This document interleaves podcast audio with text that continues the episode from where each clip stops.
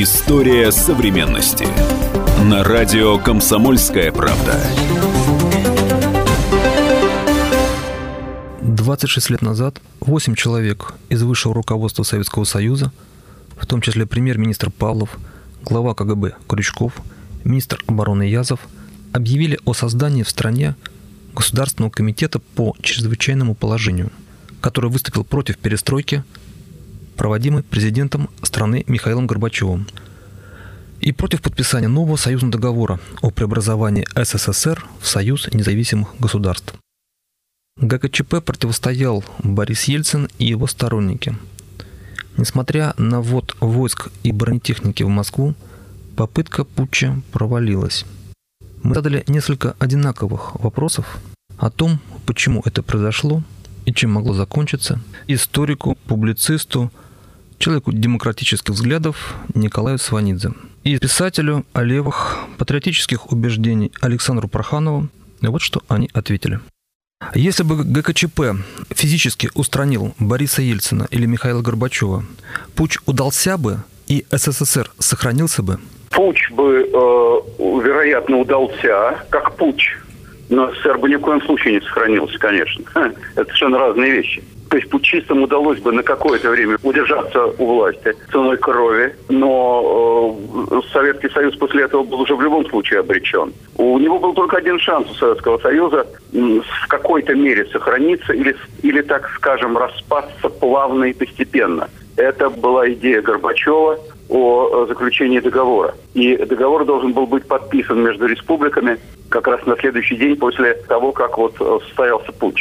Поэтому, собственно, путь и, и состоялся в это время. Владимир Крючков, председатель КГБ, который был, собственно, главным двигателем, идейным вдохновителем, организатором этого путча, подслушал разговор Горбачева, Ельцина и Назарбаева, понял, что его снимут с должности после подписания союзного договора и решил, что надо действовать. Э, если бы, повторяю, у них хватило наглости, хватило жестокости более жестко эм, распорядиться с Горбачевым и Ельциным, они бы на какое-то время удержались от власти. Но и экономически, и политически Советский Союз был уже обречен. Ну и многие республики уже побежали из него. Но и те, кто остались бы, их было не удержать, потому что пряника уже не было никакого, и кнут был уже короткий и, и легкий. Жестокость – это плохая замена силе, а силы уже не было.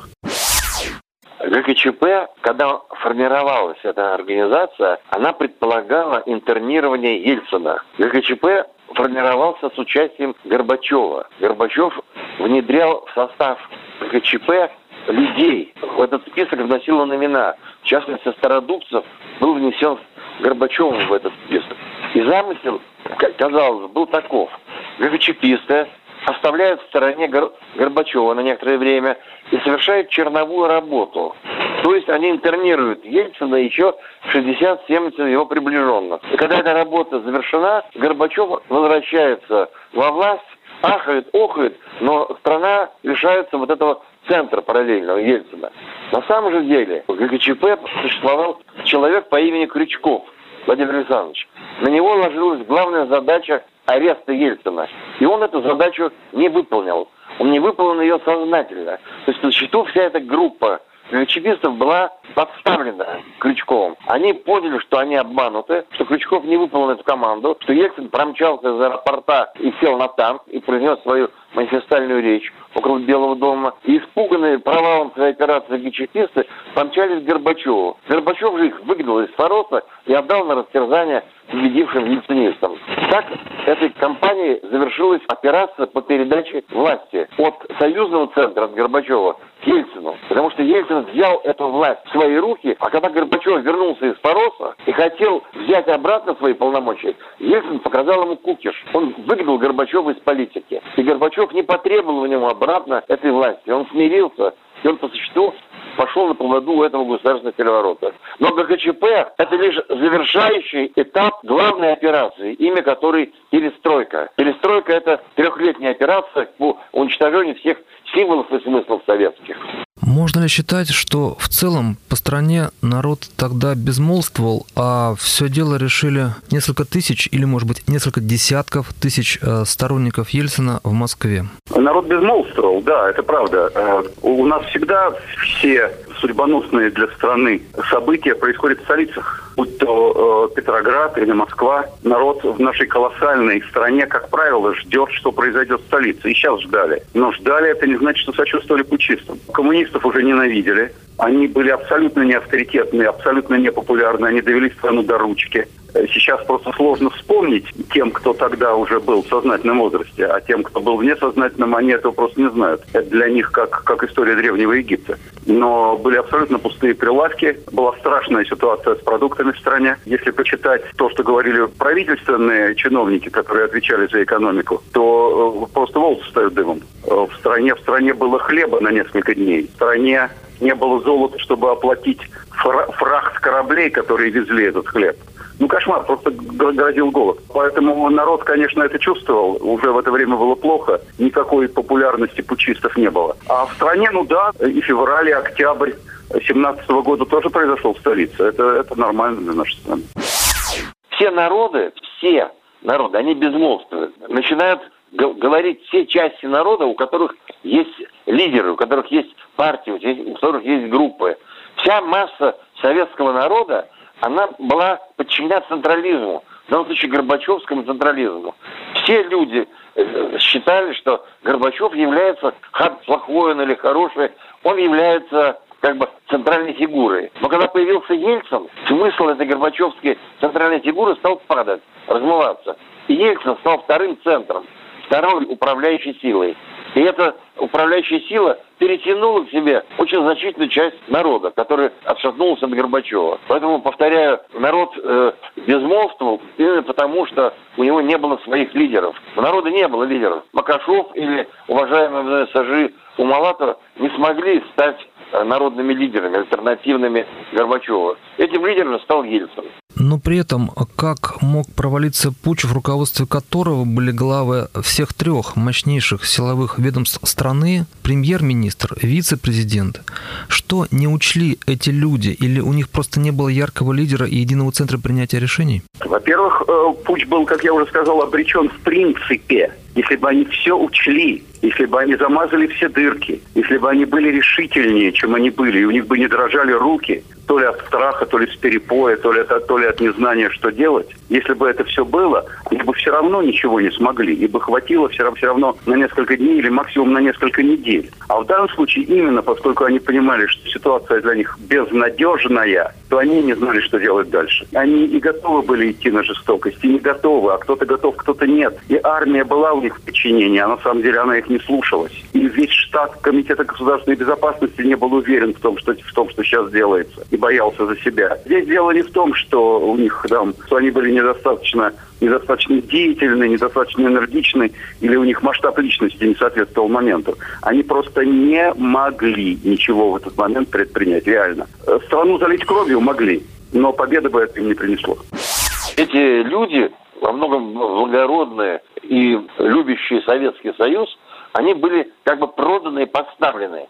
Среди них был предатель. Это Крючков. У него возлагалась главная задача по аресту и интернированию Ельцина. Он сознательно эту задачу не выполнил. И поэтому эти э, остальные люди, они поняли, что их план провален. И Горбачев как бы, он должен был вернуться во власть раньше времени, при Ельцине. И они побежали к Горбачеву просить его вернуться в Москву, потому что ситуация обострилась уже окончательно. А Горбачев прогнал их и сымитировал свой арест, согласился с тем, что он пленник Фороса. Продолжим через несколько минут. История современности. Каждый вторник с 10 утра по московскому времени в программе «Главное вовремя» садово-огородные советы в прямом эфире – про все, что э, зеленое, скажем так. Хочу, чтобы радиослушатели задавали свои вопросы. Большой эксперт. Самая удачная находка для всех работников мотыги и лопаты. Тетя Таня Кудряшова. И дети меня зовут мать всего зеленого. Вот такая петрушка на радио «Комсомольская правда». Слушайте и звоните по вторникам с 10 утра по московскому времени.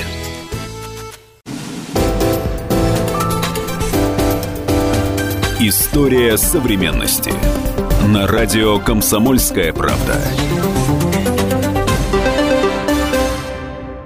Вы слушаете интервью с историком Николаем Сванидзе и писателем Александром Прохановым. То есть среди восьми э, членов ГКЧП официальных человека, который мог бы считаться лидером, не было? Был Владимир Крючков, несомненно, был лидером, идейным вдохновителем, представитель КГБ. И, конечно, душой, душой путча был Комитет государственной безопасности. Вернее, скажем так, верхушка Комитета государственной безопасности. Это несомненно. КГБ это, это та сила, которая объединила Германию и уничтожила там другие спецслужбы немецкие штази. Это та сила, которая развалила Варшавский договор. И это та сила внутри Советского Союза, которая сформировала народные фронты и в Прибалтике, и на Кавказе, в Грузии, в Казахстане. Это все дело рук КГБ. Потому что КГБ имело такую задачу – создание множества политических партий и структур в Советском Союзе. Недаром ведь первая такая партия – это ЛДПР. ЛДПР Жириновского была создана при участии э, КГБ, при участии Крючкова. КГБ – это был инструмент десоветизации мира. А произошло это очень интересный момент, когда шли переговоры о сокращении стратегических вооружений, когда американцы понижали уровень своих ядерных, мы понижали уровень своих ядерных сил, боеголовок. Но для того, чтобы существовал контроль, был создан надгосударственный коллективный э, инспекционный штаб из спецслужб американцев и советов, грубо говоря, из ЦРУ и из КГБ. И этот штаб занимался совместной работой, они плелись. И вот в этот момент, такой вот э, очень драматический, мне кажется, что высокие КГБисты были перевербованы ЦРУшниками. Тогда американская спецслужба победила советскую, растворила ее в себе. А симптомы этого были уже раньше. Там был и Калугин, а позднее был и Бакатин. Это перевербованные люди. Почему тогда глава Комитета госбезопасности Крючков не отдал приказ о вводе сил спецназа Комитета госбезопасности в Москву, а почти 800 боевых машин, которые были введены в столицу по приказу главы Минобороны Язова, ничего не решили в этом противостоянии? Они были абсолютно не уверены в своих действиях. Они были не уверены в том, что они действуют правильно. Они не знали, что им делать дальше. Они не знали, как, как, как скрепить страну. У них была одна задача – удержаться у власти. Они не думали о развале Советского Союза. Они думали, ведь не случайно Крючков придумал этот путь и придумал именно его дату, потому что он узнал о том, что его снимают с должности. Именно это его интересовало в первую очередь. Это были люди, прежде всего, Крючков, наиболее из них энергичный, наиболее хитрый. Это были люди, которые были озабочены прежде всего своей карьерой. Министр обороны Язов, фронтовик, э, заслуженный офицер, заслуженный генерал, он был, пожалуй, наиболее честным из них. И он потом, кстати, извинялся перед Горбачевым за то, что он участвовал в путче. В конечном счете даже Крючков был бессилен. Думать о том, что если ты председатель Комитета государственной безопасности, то у тебя все под рукой, и ты покажешь пальцем направо, и колонна двинутся направо, налево колонна двинутся налево. Нет. В тот момент даже Крючков был беспомощен. На Язова не возлагалась причина давить этими танками москвичей. Эти машины должны были прийти в Москву после интернирования Ельцина и показать, чья взяла. Ельцин должен был быть устранен. Это привело бы к определенному такому взрыву недовольства в демократической части общественности. И чтобы это, это недовольство подавить, должна была быть применена технология страха. Вот и ввели эти машины и поставили их по всем точкам. Но я не убежден, что эти машины были с боекомплектами. Они были без боекомплектов. Потому что этих трех несчастных парней, которые бросились с бутылками зажигательной смеси на боевые машины пехоты. Их же не расстреляли из пулеметов. Они просто легли под гусеницы и их раздавили, эти машины. Даже э, победив гипотетически, они, удержавшись некоторое время у власти, не смогли бы спасти от развала сам Советский Союз. То есть он был обречен по в силу объективных причин, и экономических, и геополитических. Но при этом, по факту, ГКЧП побеждает, их указы, которые были опубликованы 19 числа, вступают в действие, и страна идет по пути чего? По какому пути идет страна? Страна идет по пути завинчивания гаек. Страна бы пошла по пути искусственного завинчивания гаек, которое бы ни к чему не привело. Понимаете, можно ведь издать указ о том, что Солнце вертится вокруг Земли, но оно ведь от этого не завертится. Поэтому они могли издать любые указы. Они были бессильны. У них не было денег, у них не было продуктов. Весь экономический механизм советский, он уже отказал, он вышел у них из рук. Все.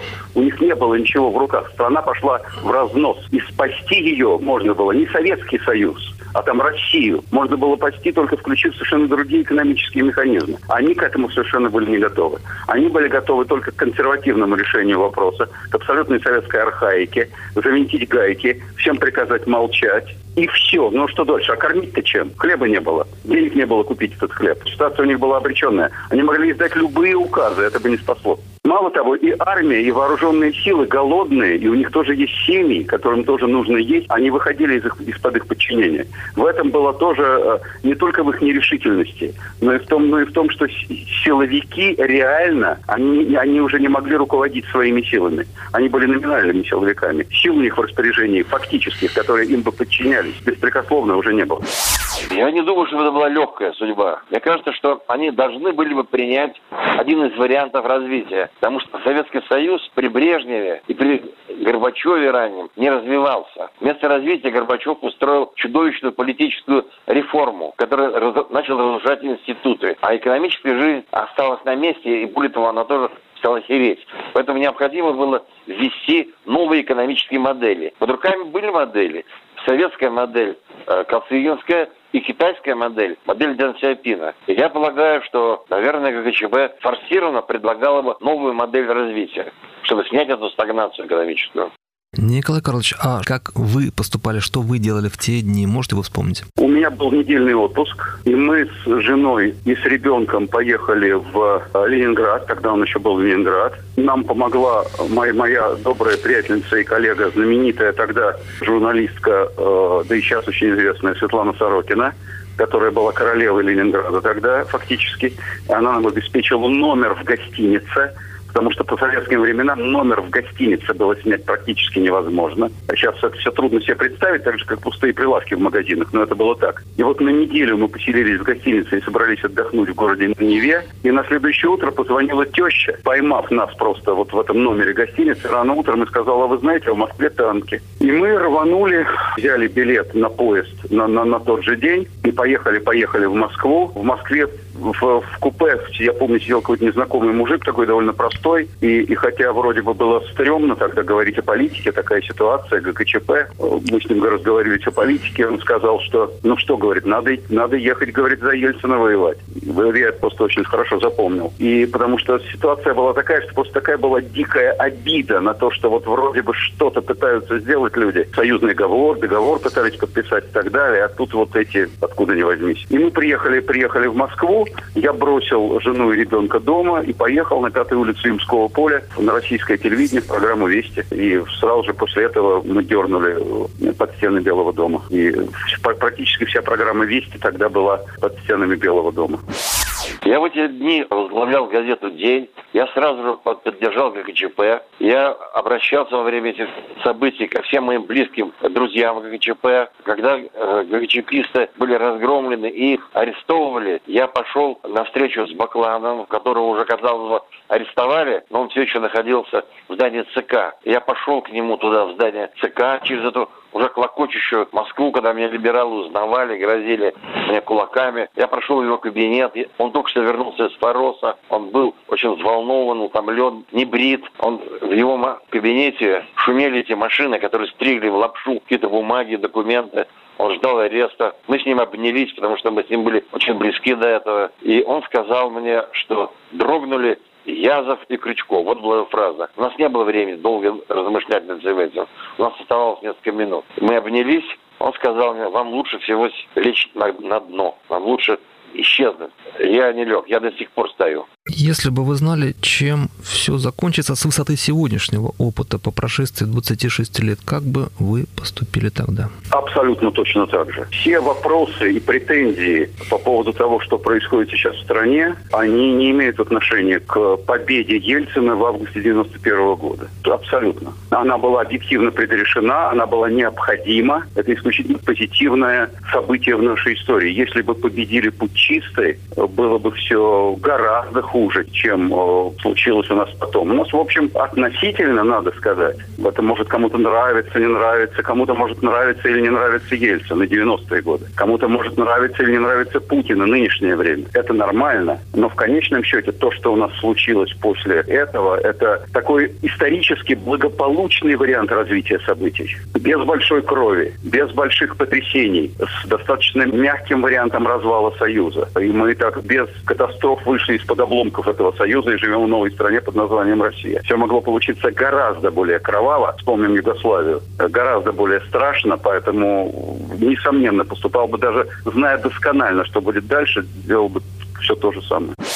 У меня же не было батальонов, у меня не было спецназа, у меня была только газета и воля. И я бы продолжал бы делать то, что я делал всегда. Я бы выступал против Ельцина, как я это делал и в период перестройки, после крушения Советского Союза. Я бы формировал патриотическое движение нового типа, в которое входили бы и левые, и правые, и верующие, и атеисты, и занимался бы вдохновением русских людей на конечную победу через все катастрофы. На вопросы радио «Комсомольская правда» отвечали писатель Александр Проханов и историк и публицист Николай Сванидзе.